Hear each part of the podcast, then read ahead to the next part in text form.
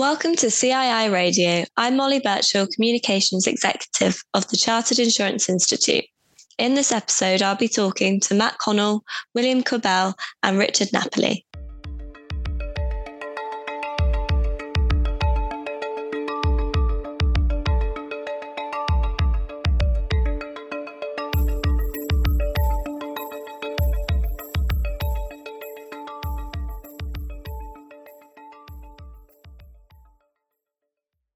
In this episode of the podcast, we are discussing lessons learned from the COVID 19 pandemic, looking specifically at business interruption claims and best practice guidance issued by the Financial Conduct Authority. We are joined by Society of Claims Professionals Board members William Quibell, Head of Supply Chain and Admiral Loss Adjusting Services at Admiral Group, and Richard Napoli, Claims and Legal Services Director at Markel, and the CII's Director of Policy and Public Affairs, Dr. Matt Connell. Here is my conversation with William, Richard, and Matt. Hello, everyone. Thank you very much for joining us today on the podcast. Matt, could you start by telling us uh, the findings from the Financial Conduct Authority regarding business interruption claims as a result of the COVID 19 pandemic? Hi, yes. So, um, this was a piece of work uh, that the FCA published in the last quarter of, of last year based on, on their, their review of, of, of what firms have been doing. And I think the, the important thing to say is that the FCA uh, found that there were lots of areas of good practice um, from firms. I think reading the media on on business interruption uh, could people could easily be excused for thinking that it was all bad news. But the FCA did find some some really important areas of of, of good practice. For example, they found that firms were quick to move um, resources to, to priority business areas. So, so they did respond to the overall issue, uh, and also they empowered members of claims teams to to to make uh, intermediate payments to, to to, to keep businesses uh, afloat in in the early weeks of a, a of a claim. Uh, and so, you know, they they did shift and, and, were agile in, in making sure that that consumer needs were were met in those respects. Um, there were some areas where the FCA sort of challenged insurers to do better as well. So um, areas like collecting management information, particularly management information um, from from third parties, to to look at reviewing um, the, the, the quality of a claim, not just in terms of whether the claim was paid or not, but in terms of the overall um, customer experience, and to um, tailor customer communications to the recipient, and, and, and in particular, uh, customers that have um, characteristics of, of, of vulnerability. So a huge amount of, of good good practice and, and areas for, for improvement there that I think are relevant to business interruption, but possibly wider as well. Thank you, Matt. Yeah, that's really concise. Um, Richard and William, what are your thoughts on these? I mean, I, uh, I don't think there's any surprise to anyone what the FCA ended up coming out and saying. Um, you know, everybody knows there was instances of bad practice, but there are also instances of good practice. Um, the one thing I did particularly like about what the FCA said was that you need to put the customer and good customer outcomes at the forefront of your claims process. And I do feel that on the majority of instances, those insurers that have come out of COVID in a good place did that. It really highlighted the difference between good and bad insurers, though, this, this one key statement. Yeah, and just just just to add to what, what Richard said, I think there's obviously not a, a great deal of good that has come out of COVID, and uh, and as Matt said earlier, whilst whilst the FCA's uh, review did find lots of good practices, what they're really looking for uh, is for comfort uh, that regulated firms are handling claims promptly and fairly and treating customers fairly and um, acting in the best interests of customers as set out by various rules, including ICOBS. Um, and whilst they did acknowledge that uh, there was an unprecedented number of claims because of the pandemic, uh, they did find some some issues across across the board in many respects, uh, mainly surrounding customer outcomes and how regulated firms are acknowledging and understanding uh, the breadth and depth of customer outcomes, uh, whether they're positive or, or negative. And I think some CEO letters were sent out as well. And and, and generally, what what this has found um, is that there is some some room for improvement um, across across the market, particularly with how firms are tracking those customer outcomes and understanding what's happening in the customer element of the journey, as opposed to just simply focusing on um, on kind of generic MI and data, um, which tells them where a transfer claim claims are. So it's very much focused on on the good for the customer and and, and how the customer journey can be improved going forward through those lessons learned. Okay, thank you. And as part of the findings, Good Practice was also published. Could you tell us some of the key recommendations this gives insurers? Matt, would you like to answer first? Yeah, so I think one one area is um, if we look at where the where the FCA is coming from in terms of overall good practice uh, as, as part of its uh, conduct work. Um, it talks about four four key areas: um, monitoring customers' experience, analysing the, the results of that, learning from it, uh, and then and then changing the, the, the proposition, the, the overall service to, uh, to, to customers. And I think there's elements of there in, in all those four headings. You can see uh, how how some of the experience of this. So, for example, in in terms of the way uh, firms monitor, as William was saying, it's it's about really looking at individual customers' experience or experience of specific uh, elements of, of, of, customers.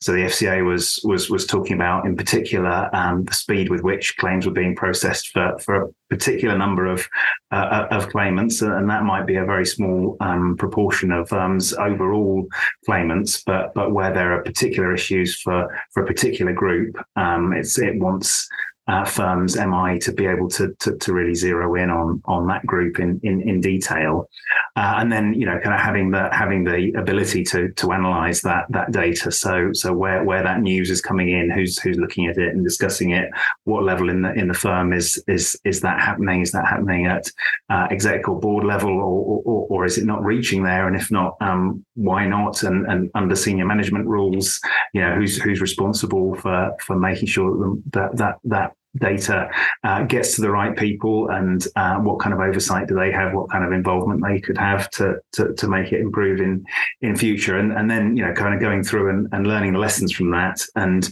uh, updating the proposition. So some of the things that the FCA have said is you know kind of policy wordings uh, were, were, were they as helpful as they could have been um, in terms of product governance and oversight of outsourced services. Uh, are, are firms learning the lesson there and maybe um, updating the amount of the kind of data that they get from from from third parties, and um, do they have the the mechanisms to to look at that and, and and operate on it? So it's I think the FCA is saying you know the the spirit of the FCA is coming out is this is a learning process. You know, we we never had a a, a global lockdown before, um, so it would be amazing if if if nothing went wrong. But it's in the, this this sort of continuous process of of, of monitoring and, and, and learning, and it's the firms that can show that they're monitoring and learning and, and making changes uh, on the back of that learning that I think are in the strongest position to uh, to, to, to to to be compliant and, and and be given the thumbs up by the FCA in future. Okay, thank you. And William, what are your thoughts on the good practice guidance? Do you feel it's something that should be adopted as much as possible by the claims profession? Uh, the easy answer to that is yes, and I think, think uh, my colleagues on the, on the podcast will probably agree with that. As as with the wider market, I think what what the FCA have said is that their review identified good practices that they encourage firms to follow um, in areas where they felt short. I, I, think for any any firm in this part of the market, one would be well advised to ensure that there are stakeholders within their businesses um, that are tasked with understanding what the good practice guide says, where the improvements can be made, where the lessons that we've learned for the future can be applied. Personally, I think that these thematic reviews of this nature by the FCA you can view them in one of two ways. But the way that I think that most firms will, will adopt it, Molly, is that they will look at those specific recommendations in the good practice guide and say, how can we improve the service for our customers, the journey for our customers, um, and therefore improve faith that the consumer has in the market and specifically with regulated firms and insurers. So the easy answer is yes, but I think the, the, the trickier bit that flows from that is how these will be adopted, how these recommendations will be adopted, and how middle and senior leaders will will make their their day to day strategic actions a, a, just a part of, and parcel of what of what they do because this will need to be uh, sponsors and sponsored and led at a senior level within within most firms to ensure that the practices are adopted in accordance with the recommendations made. Yeah. I mean, a, a lot of the guidance is very generalized. My recommendation is, uh, you know, they're, they're good practice examples and examples of what was done wrong. My recommendation would be for listeners to do an honest review and maybe a gap analysis of where they are as a business. You know, where are they putting the customers first? Um, you know, what is a good customer outcome and is that actually working effectively in your processes? And then also think about are you able to evidence this? And it comes back to the MI bit about external loss adjusters, etc. The benefit of doing this at this stage is it also nicely links in with the um, overlap around consumer duty coming in, where it's very much twisting it around and saying, can you prove your custom you know, your customers getting the right journey? So they are definitely starting to overlap, and there's a lot of work going into it my my suggestion is you do gap analysis now. Go from there. I think I think just to add to what Richard said, uh, in in terms of some of these recommendations, some of them some of them really should be relatively simplistic to implement. Uh, one of the findings was that some firms did not have records of all of their policy wordings stored in a way that was easy for claims handlers to access or retrieve. Now, I started my career 27 years ago in the industry as a claims handler, and one of the first things I had to get to grips with was just the, the vastness of, of, policy wordings and policy booklets and, and so on. But if we think about all of those of us that have done our, our insurance exam to the CII and those really tricky insurance law exams, the contract goes to the root and the heart of, of, of everything the consumer is purchasing. And so the concept that claims handlers across the industry may have struggled to find the correct policy wordings, that would have just delayed some outcomes for customers. So I agree with everything Richard just said, but there are some really quick wins, some easy wins here uh, for, for regulated firms to take, and, and that's just one of them. Just make sure that your, your, claims handlers and your staff can instantly and immediately access the policy, um, which is something that perhaps wasn't always happening during the early throes of the pandemic. And I think some of that is down to delegated underwriting as well. So if you're a claims function and you do outsource some of your um, underwriting, you often don't actually have the wordings to hand, and that can cause problems. So again, it's the communication links between yourselves and your underwriters, whether they actually be underwriters in your own business or externally. You've got to focus on that as well. Okay, thank you. So, Matt, there were also examples of bad practice from the FCA. Could you tell us um, what these were?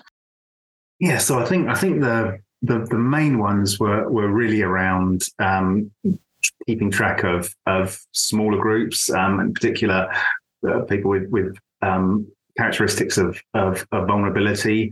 So, you know, insurers will will, will have had um, MI around uh, around claims and, and how claims were progressing. But I think particularly in in, in the in the micro insurance uh, market, um, again, there's there's perhaps different ways of, of, of looking at it. You can say it's the the smaller part of a of, of a business market, and businesses, you know, take on different risks and and have different characteristics. Um, but another way of looking at it is to say that a lot of micro firms of, of just one or two people you know aren't that much different from from from retail customers. Uh, and so issues that exist in terms of vulnerability um, could, could, can apply to to the very small firms just as much as they apply to to, to individuals and, and and households and and of course when the FCA has done its work on on vulnerability it's concentrated a lot on on sort of long term issues um, like um, people in later life uh, and issues around sort of declining health and, and dementia and, and, and, issues like that. But vulnerability can also apply to, to people who are in a very um, significant change in, in, in, circumstances, significant change in, in financial circumstances. And, and uh, if we think about people you know, kind of running their own running their own businesses, um, high street businesses who, who suddenly lose all their income. Um, there was a hiatus at the beginning uh, of the pandemic where nobody really knew what kind of help would come from from from governments. And, and I think for firms to be able to think through how how micro businesses can contain people with characteristics of vulnerability and, and those characteristics can can spring up overnight. And equally, again, you know, the FCA said that that uh, a lot of insurers did the right thing in terms of, for example, uh, making making interim payments that, that, allowed the business to to continue while the, while the claim was being made. But as, as Richard said, it's it's really about having all your ducks in a row and and you know kind of really thinking through all those aspects of, of vulnerability as as an issue is is unfolding. Uh, how customers who, who may not have been vulnerable in the past are becoming vulnerable because of changes in circumstances uh, and then being able to show how that's that's changed the way for example firms communicate with with with, with customers um, during during the claims process I mean, I, I tend to think um, when customers, I know officially the definition of vulnerable, but when customers bring a claim, that's probably when they are at their most vulnerable. If you actually start at a really low view and think everybody that's coming through your door is potentially vulnerable, you are then better positioned to actually deal with in these sorts of situations. Good service is being able to be helpful to everybody and, and, and you need to be able to provide good service to whether they're vulnerable or not. But if you start with them, assume they're all vulnerable, then you know you're starting at the lowest denominator. And it, I'm not really articulating this particularly well now, but it'll get you, you can't do worse than than treating everybody as vulnerable. Is probably what I'm trying to say. Thank you. Um, so, based on that, how can firms use their learnings from the pandemic to better handle BI claims uh, in the future? Molly, I could, probably, I could probably step in there because I, most of my career I've spent in general lines or personal lines. And Richard just raised a really good point about, about surge. So, we have weather surges. We're in the middle of one at the moment. We had a freeze event before Christmas. We had um, subsidence in the summer um, following the record temperatures. So we, we take learnings from those all the time, but a lot of the time the learnings are progressive.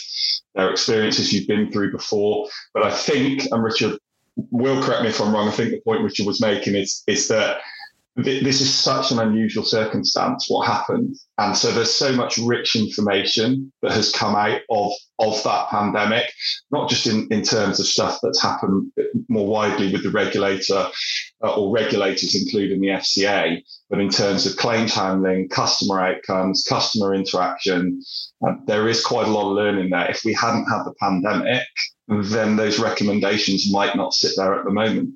And so it's it it, it's almost a, a golden opportunity for for firms to take that information and, and, and they can disregard it because it's it's not being imposed upon them. But in reality, there's there's so much rich rich stuff there that, that you can use to move your claims proposition forward. Absolutely, absolutely. You've got. I mean, you've got to have a plan for surges. It's something that's very uncommon for commercial lines insurers, perhaps a lot more for personal lines. Um, and the other thing that I particularly learned about is proactive comms are key. So you know, it's good for the customer journey if you're communicating with your customers regularly. Um, it also reduces practically the noise that your claims team are having to deal with from customers rigging up and, and causing problems, uh, asking questions when you could actually be focused on claims handling. I mean, and the other point around comms as well is just to ensure that they are appropriate.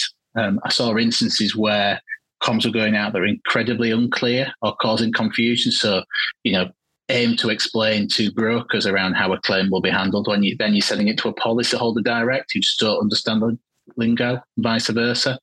So it's about active comms to the right people at the right time active surge management.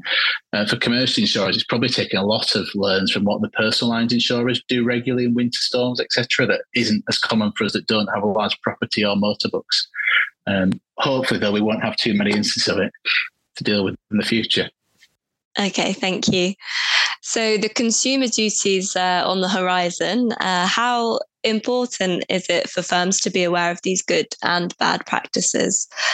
I think the consumer duty is relevant in in a couple of different ways. First of all, it's a piece of regulation that applies to both individuals and to um, and to SMEs um, in, in a proportionate way. So so it, it applies to, to, to claims relating to business interruption uh, and and more widely as well. Uh, and I think the other thing about it is that the consumer duty uh, is, is, sort of principles based and applies very widely across the the uh, the work that firms do. So for example, two of the four outcomes uh, under consumer duty is uh, one of them is customer support, so the, the, the kind of help that customers get um, during claims processes, uh, as well as businesses' conduct when they're when they're um, selling or recommending products. Um, so obviously that's hugely relevant to this um, to this piece of work, and also requirement for for consumer understanding, um, sure that that firms are, are doing everything they can and, and are learning from um, experience with with improving consumer understanding and and the communications that, that that underpin it. And I think a lot of time people sort of ask about consumer duty. Well, what does it really mean? It's all just principles and outcomes, and it's all very high level. Um, how can I relate this to to a day to day situation? And I think sort of listening to, to Richard and William today, working through um, the, the recommendations from, from the FCA work on business interruption, and then thinking about how that that applies um, on, on, a day to day basis. That's a really good way into the consumer duty, which, if you just read the literature, can can seem very very generalised and high level. Okay, thank you. William, can you tell us a bit about what the Society of Claims Professionals um, are doing to support members in ensuring that they're aware of the recommendations from the FCA and further good practice? Yeah, sure, Molly. We're doing lots um, uh, in the Society of Claims Professionals. Is the the honest, easy answer and the candid answer. Um, obviously, we're doing this podcast right now which is something that I always personally enjoy and, and, and I like listening to the podcasts that my colleagues produce myself. It's just a different form of learning, an easier form of learning. So this podcast will go out to not just for the Society Claims Professionals, but anybody listening to this podcast. I would encourage them to pass it on to anybody else connected in the industry and that might find it of, uh, of use. Um, we'll continue to do these, and we've got a lot of content planned in 2023 um, on the SOCP. So there's a couple of journals that are going to go out this year, and any update or information, uh, all the changes we've talked about today, and all, all of the lessons learned, and, and, the good and poor practices, that will all go into the, into those publications in a timely manner. We do a monthly um, newsletter, which uh, again, if there's any relevant updates to go at any point, will be included in, in, in those. We're present at events, so we'll be at BIBA in May. Um, obviously, got the annual conference later in the year. And then we'll continue to um, to send out kind of ad hoc publications as well. There's there's plans for more ad hoc podcasts throughout the year. Um, so so anything relevant to to this specific topic will go through any any of those channels. And uh, for anybody within the society of claims professionals or any claims professionals across the wider market, it's really important to kind of pass the pod um, and pass the message uh, as, as it were. So I would encourage uh, everybody across the claims claims sector and industry to do that. Brilliant, thank you. Um, and Richard uh, Williams just briefly touched upon this, but what work is the society focusing on in the coming months? Sure. Well, Ashton West has written an excellent article for the uh, February Journal, uh, which sets out our plan. So if you've not read it yet, it's worth doing so. Um, really, we're focused on trying to produce a range of materials, as, as, as Will said, um, either ourselves or via our professional contacts that members can use to enhance their knowledge and, uh, and experience in the market. Areas we're particularly trying to focus on really are um, ways of increasing consumer and customer trust and then also trying to kind of help shape the skills of, of claim well claims professionals for the future. Brilliant, thank you. And where can our listeners go to find out more? They can go to CII Radio. We've got a Twitter page. We've got lots of feeds on the, the on LinkedIn, um, on the CII page, and I think uh, as the Society of Claims Professionals, we've got our own page as well. And then all of those things are all listed in all the various publications that Richard and I referenced as well. So, but the easiest place, the quickest place is, is social media. So Twitter, um, LinkedIn, you can, you can kind of get a route to anything from there, really, Molly. Brilliant. Thank you. And thank you all for sharing this information uh, and joining us on the podcast. It was great to meet you all. Well, it's a pleasure. Cheers, guys. And thank you for listening to this episode of CII Radio. To find out more, visit thejournal.cii.co.uk slash podcasts or follow us on Twitter at CII Group. Until next time, goodbye.